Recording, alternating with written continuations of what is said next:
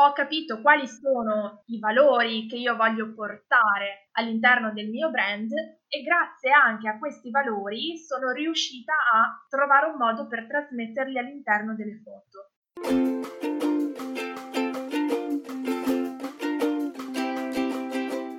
Ciao e benvenuta alla terza stagione di Storie di Artigiani su Etsy, un podcast fatto da brillanti donne, proprio come te, che hanno deciso di trasformare la loro passione in un vero lavoro e di buttarsi nell'avventura di gestire un negozio su Etsy. Io sono Antonella Sperandio e con l'aiuto delle mie ospiti, a giovedì alterni, ti daremo consigli, ti racconteremo i segreti, il dietro le quinte, le difficoltà ma anche i successi, per darti di Etsy una visione dall'interno, un punto di vista vero e sincero. Le interviste si alterneranno tra artigiane ed esperte in vari settori, che porteranno la loro esperienza e il loro sapere per aiutarti ancora di più nella gestione della tua attività online. Per non perderti le storie di queste grandi donne, iscriviti al podcast oppure alla newsletter, cliccando il link che trovi nelle note di ogni puntata oppure andando sul mio sito antonellasperandio.it. Adesso cominciamo però!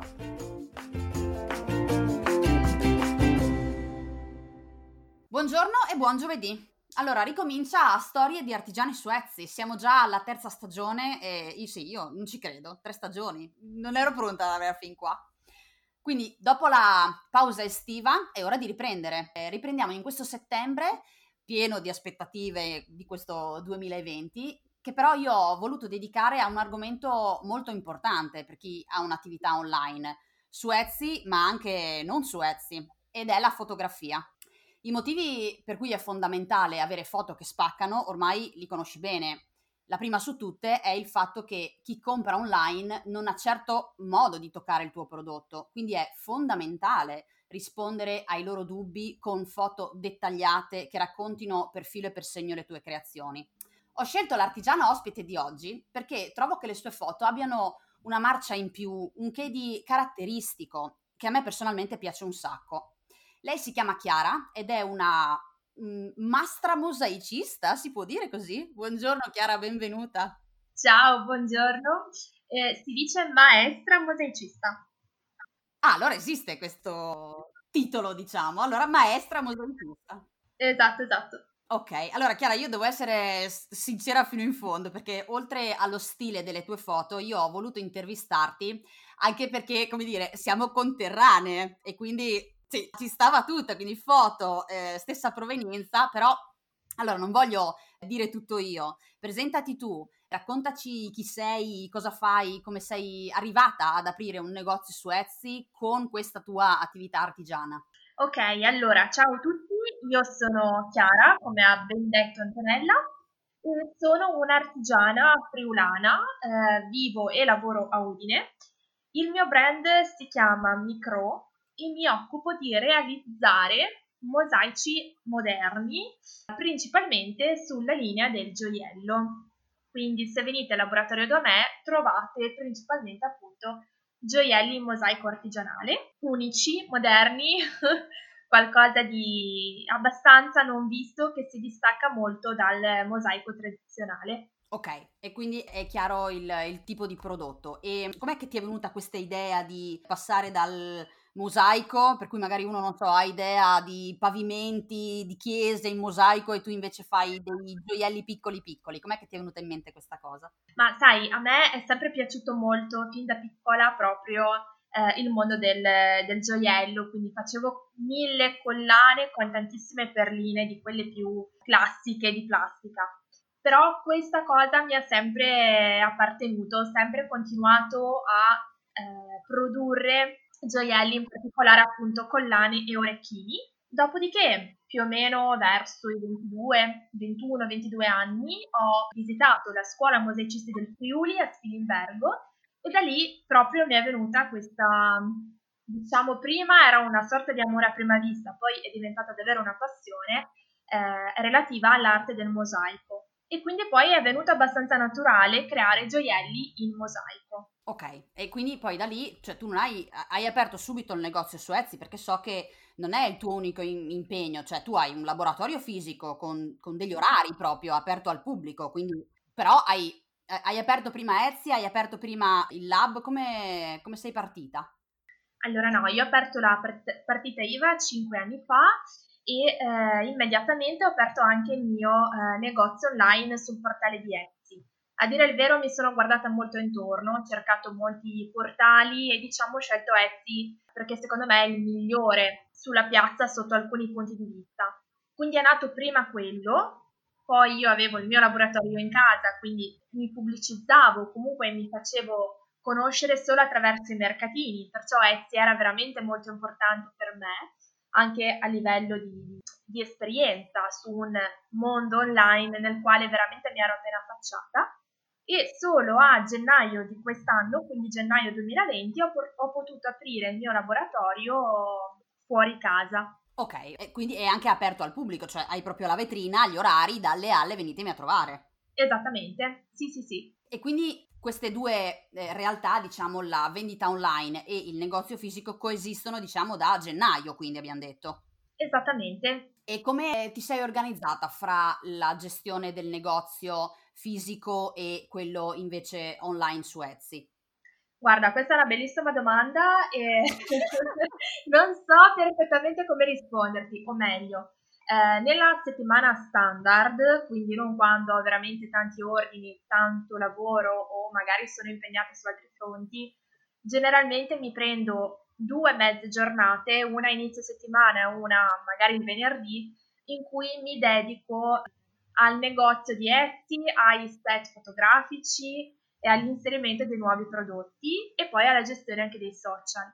Tutto il resto del tempo appunto lo passo in laboratorio a creare e a, a relazionarmi insomma. Ok, quindi diciamo che hai battezzato delle giornate per gestire la parte dell'online. Sì, sì, sì, esattamente. O meglio, questo è nella settimana standard, eh. poi ovviamente ogni giorno ultimamente è, è diverso dagli altri, perciò cerco di organizzarmi, ma non è così semplice. è una problematica, diciamo, comune a tutte le artigiane, direi. Esatto, esatto. Anche perché, come hai detto giustamente, tu ci metti dentro anche qualche mercatino, quindi fra la produzione del mercatino, la gestione dell'online, i social e il lab, insomma, diventa, inizia a diventare... Bello ricco come programma. ok, allora, prima di, mm, diciamo, arrivare al focus di questa, di questa intervista, ci tenevo un attimo a spiegare che cosa c'è dietro a questo tuo marchio, dietro a questa tua idea, perché sentivo qualche tempo fa le tue stories, il motivo per cui sei partita con questa cosa viene da una forte spinta emozionale. Infatti so che eh, addirittura hai dedicato un'intera collezione al concetto di famiglia, hai legato un sentimento forte al tuo lavoro. Raccontaci di questa cosa, come è nata, mm, come mai hai sentito l'esigenza di portare nel tuo lavoro la tua famiglia? In realtà, sai, sono due cose eh, che per me come persona sono sempre andate di pari passo. Se io oggi sono qui, dove sono con il mio laboratorio e con la mia attività, è soprattutto grazie alla mia famiglia che non ha mai smesso di credere in me e nel mio sogno, anche quando veramente le cose vacillavano e sinceramente avevo molta molta paura del, del futuro. Quindi per me queste due cose sono sempre state molto molto unite. E, appunto l'anno scorso, più o meno un anno fa, perché era fine agosto, ho scelto di lanciare una linea con la forma casetta proprio perché secondo me eh, avere qualcosa, un oggetto ovviamente, però averlo sempre con sé, quindi una collana, un orecchino, un anello, un braccialetto, un significato particolare può diventare davvero molto molto eh, significativo. Quindi io ho passato dei periodi in cui davvero mi sentivo un po' smarrita, ero un po' persa e anche se non eh, avevo tutto il tempo da dedicare alla mia famiglia o per vivere con la mia famiglia, mi bastava davvero guardare eh, il mio anello a forma di casetta, che tra l'altro è il primo che ho realizzato e che ho voluto dedicare a loro, per me guardare questo oggetto, che per quanto sia un oggetto semplice, ma in realtà è ricco di significato, era già tanto, mi sentivo già avvolta comunque da quel calore che ricevo sempre. E quindi appunto è nata questa linea come omaggio a loro, ma come omaggio alle famiglie in generale, insomma, comunque a tutti gli affetti, sia di famiglia in senso di sangue, sia famiglia quella insomma che poi ti scegli o che comunque ti formi tu come persona. È molto profondo questa cosa, cioè passare da un oggetto che vedi tutti i giorni a un sentimento così forte e riuscire a passarlo soprattutto con un lavoro così minuzioso come è il tuo, di un sassolino alla volta attaccato, è, è, davvero, è davvero, una particolarità molto interessante del tuo, del tuo lavoro in generale. Certo, certo. Ok, adesso abbiamo spiegato la natura del tuo brand, però adesso volevo tornare alla tua organizzazione. Quindi dovendo gestire tutte queste cose, come dicevamo prima, eh, il negozio, l'online, i social, eccetera, eh, la parte della fotografia, diciamo, deve, deve, trovare una collocazione in tutte queste attività che ci sono da fare. Quindi tu hai fatto eh, un percorso per arrivare a fare le foto che fai adesso? Hai fatto, non so, un corso di fotografia o sei partita così a braccio e hai detto vediamo come va? Allora, io come in tutte le cose parto sempre distinto a braccio e come va va. Devo essere proprio sincera, sincera. Addirittura nei miei social questo si vede perché se si scorre e si va proprio all'inizio si vedono quali erano le mie foto iniziali e penso che forse non le toglierò nemmeno mai perché le origini secondo me sono sempre importanti. Quindi sono andata davvero a braccio, non ho fatto nessun tipo di corso su fotografia, ho semplicemente fatto una ricerca enorme attraverso i social, eh, quali possono essere Instagram, Facebook, Pinterest, per quanto riguarda la fotografia del gioiello, cose molto molto professionali e anche cose molto più semplici. E poi mi sono buttata nella sperimentazione, quindi con vari sfondi diversi, eh, anche il movimento, però non ero veramente mai soddisfatta. Quindi continuando in questa sperimentazione ho voluto anche aggiungere un grande lavoro eh, sul mio brand, quindi di introspezione. Ho capito quali sono i valori che io voglio portare all'interno del mio brand e grazie anche a questi valori sono riuscita a trovare un modo per trasmetterli all'interno delle foto. Quindi in realtà, eh, per fartela breve, una mia fotografia eh, racchiude tante tante piccole cose all'interno.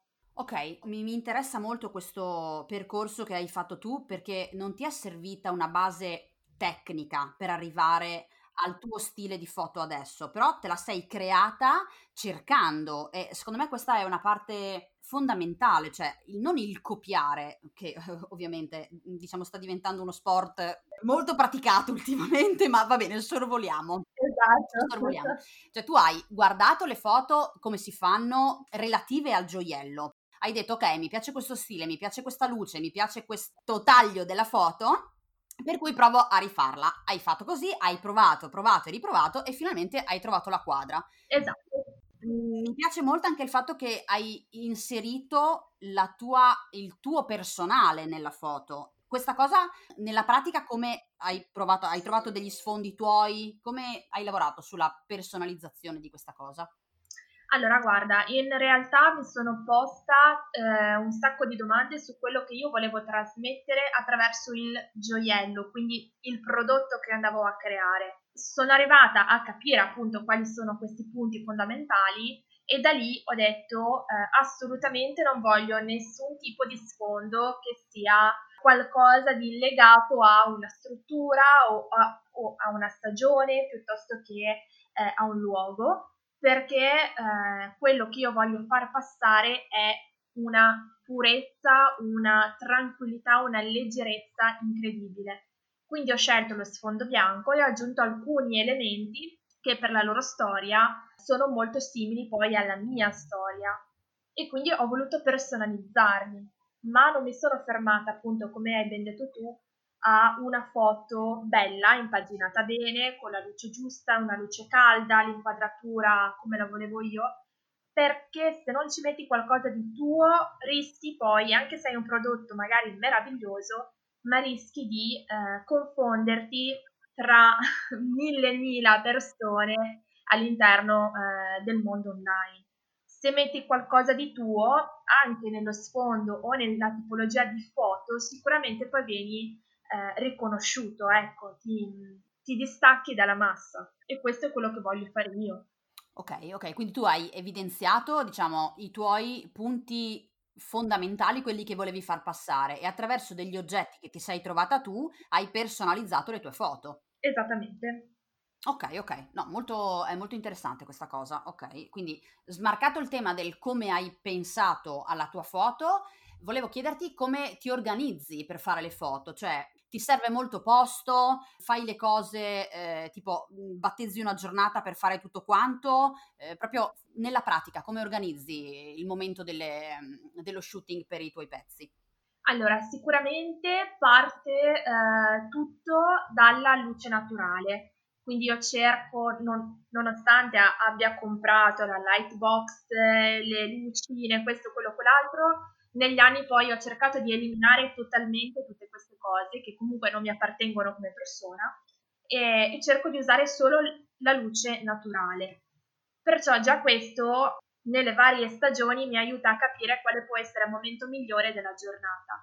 Adesso che andiamo verso l'inverno, quindi le farò sicuramente più o meno a metà giornata, insomma, primo pomeriggio in cui la luce è veramente il massimo dove le faccio dipende dove mi trovo, o a casa o in laboratorio, sicuramente però in una stanza molto luminosa con eh, pareti prevalentemente bianche e con un arredamento anche molto chiaro in modo tale che la luce riflessa non abbia eh, ulteriori eh, cambiamenti, non lo so. Se io ho una parete tutta rossa è chiaro che si nota poi anche nella fotografia questa cosa, anche se Magari io colloco il mio gioiello su una parte bianca, però ovviamente la luce, la qualità della luce è differente.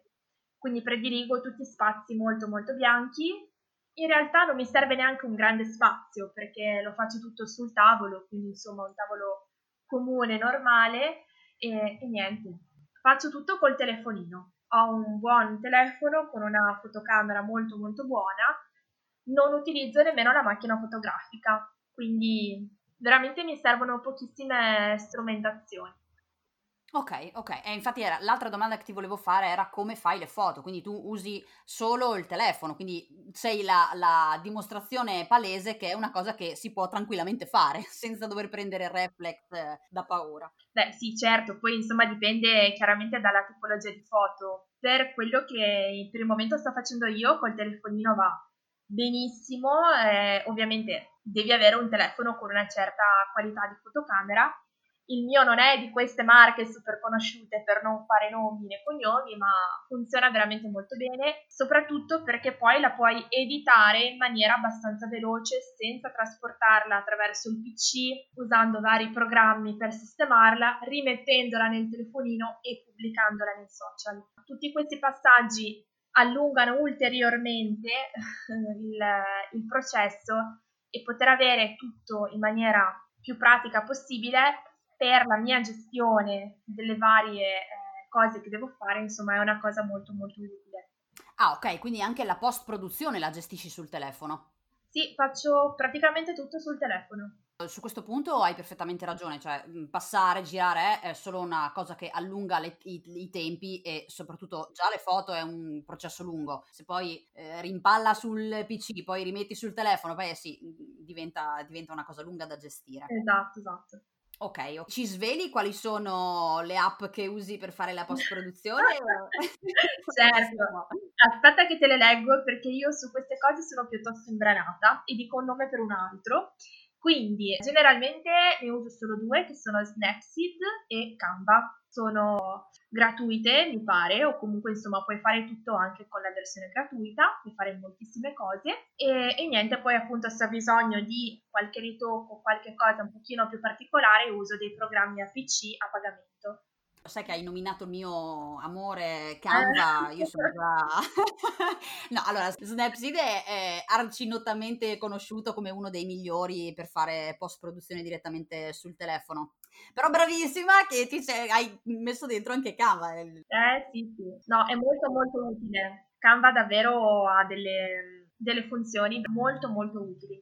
Soprattutto se vuoi fare dei piccoli video o comunque delle cose animate molto molto comodo. Ecco, infatti l'altra cosa che ti volevo chiedere era proprio questa. Adesso che Etsy ha introdotto anche eh, la possibilità di caricare dei video e ho visto che tu sul tuo negozio ne hai già messi. Sei partita, come eh, hai integrato il, il, discorso dei video con il momento delle foto oppure hai un po' modificato tutto? Oppure fai affidamento su Canva per fare i video? Come ti sei organizzata? Allora no, per, il, per i video, eh, a dire la verità, non ho avuto nemmeno tutto questo tempo di sperimentarli su Canva, ma li ho pubblicati su Etsy direttamente in maniera classica, quindi li ho semplicemente fatti con eh, l'opzione video della fotocamera e poi li ho pubblicati. Questo giusto per capire un attimino il processo e come funzionano. Poi appunto li sto sistemando per i nuovi prodotti a partire da questo fine settimana e li farò appunto con Canva. Quindi non svegliamo niente su questi nuovi prodotti, ma saranno a, a breve disponibili.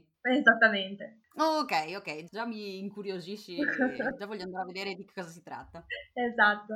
Ok, ok, diciamo che ci hai dato un sacco di dritte utili su come fare, dove fare, eccetera. Eh, mi è piaciuta molto anche la parte in cui sei stata proprio specifica sulla luce, sui riflessi, anche perché sì, è molto importante anche cercare di non alterare il, il colore del proprio prodotto, è una delle, delle basi. Esattamente. Tu hai scelto uno sfondo bianco e, e, l'hai giustificato. C'è questa nuova linea di pensiero per cui si dice di eh, mettere dei fondi colorati, ma tu hai scelto il bianco perché è una necessità tua di trasportare le sensazioni e le emozioni del tuo brand nella foto e passa tutto. Io lo noto, ecco. Grazie.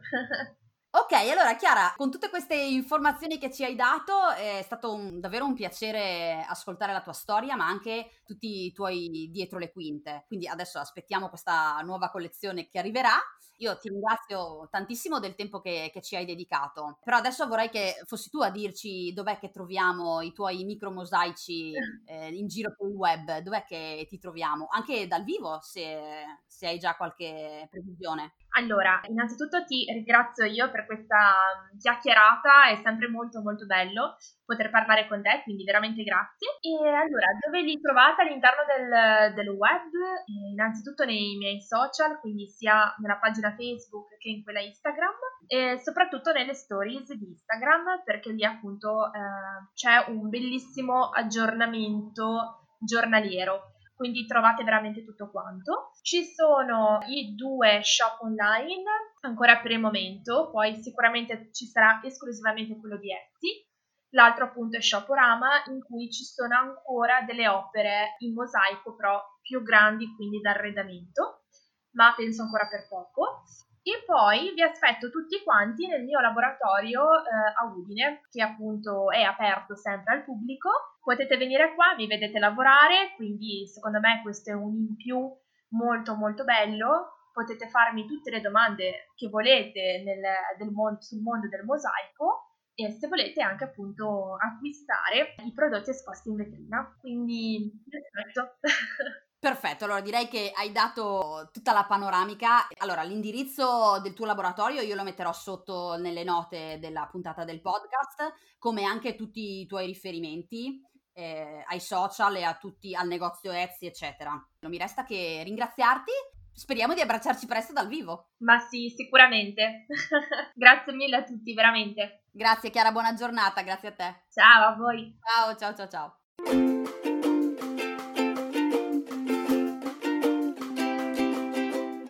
La prima puntata di questa terza stagione è stata un'altra storia appassionante.